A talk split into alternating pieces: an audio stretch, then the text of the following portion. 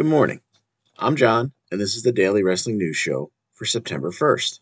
On this day in 1979, Pat Patterson became the first WWF Intercontinental Champion. Since then, a who's who of superstars and Hall of Famers has held the prestigious title. So, who is your favorite Intercontinental Champion? If you're listening to this, then chances are you love wrestling. And if you care to continue the conversation with me, John, and other listeners of this show, then I invite you to join the Daily Wrestling News Show Facebook group.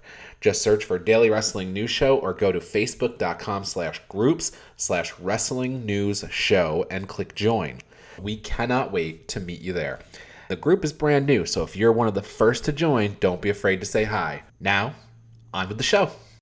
In February of 1979, the short lived WWF North American Heavyweight Championship was essentially handed to Ted DiBiase when he entered the company. The next month, that mouthful would get shortened as the company changed its name to simply the WWF that we know. In June of 1979, Pat Patterson would beat DiBiase for the WWF North American Heavyweight title.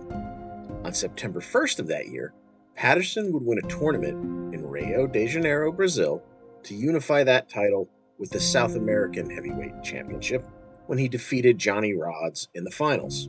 While Johnny Rodz was very real, both the South American Heavyweight Championship and the tournament in Rio were entirely fictitious. But as you can say all too often about professional wrestling, never let facts get in the way of a good story. This unified title was rebranded as the WWF Intercontinental Championship, and it has been a major part of the company for the last 23 years, with one small hiccup.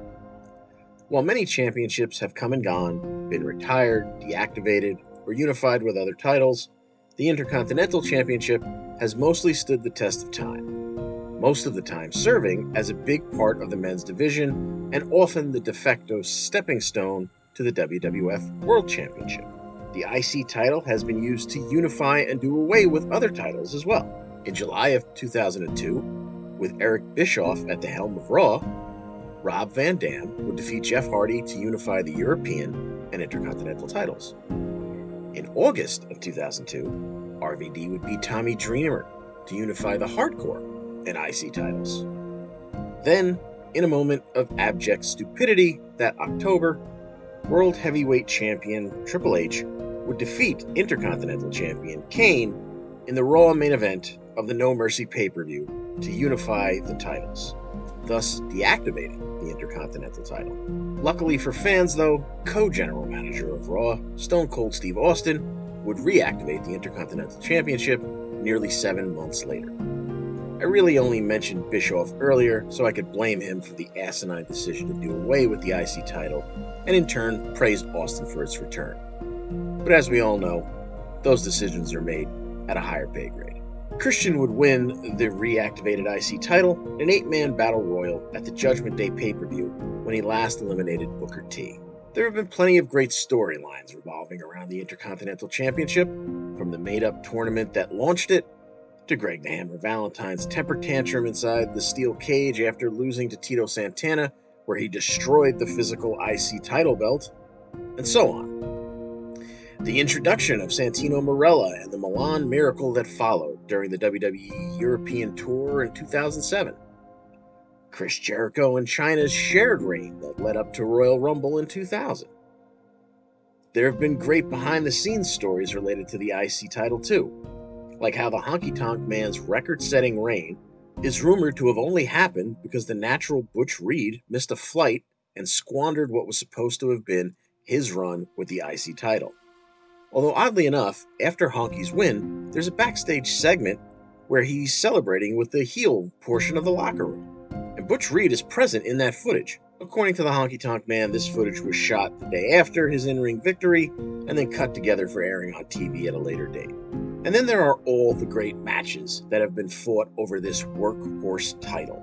From Savage and Steamboat at WrestleMania 3, a match which many consider on the short list for greatest matches of all time, to the match that was many fans' introduction to the ladder match, when Shawn Michaels and Razor Ramon put on an instant classic at WrestleMania 10 even though Shawn and Bret had actually put on WWF's first ladder match, also for the Intercontinental Championship, more than a year and a half prior to that WrestleMania 10 match. Then there's Bret versus Mr. Perfect at SummerSlam 91, Bret versus Davey Boy at SummerSlam 92, and the sometimes forgotten Rock Triple H ladder match from SummerSlam 98, and the Demolition Derby as described by Jerry Lawler between Benoit and Jericho from the Royal Rumble 2001 card, another ladder match.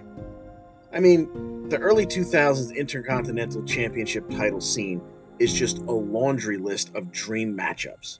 Jericho, Benoit, Angle, Guerrero, Triple H, Jeff Hardy, Kane, Lance Storm, Edge, Christian, William Regal, Rob Van Dam, Booker T, Randy Orton. Throw those names in a hat, pull out any two, and you just can't lose. So, who is your favorite Intercontinental Champion? There are many strong contenders.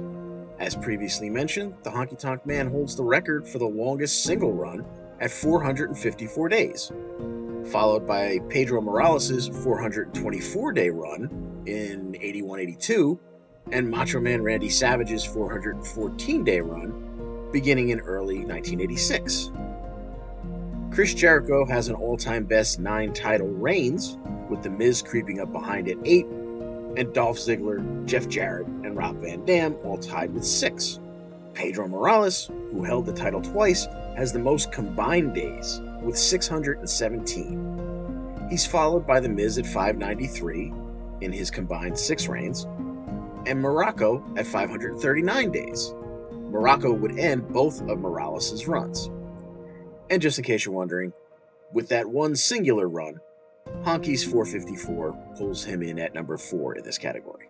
When I think of the Intercontinental Championship and my personal favorites, however, I don't go by any quantifiable metric. I go by the quality of matches I witnessed. I think of Bret, Randy, and Mr. Perfect in the Golden Era.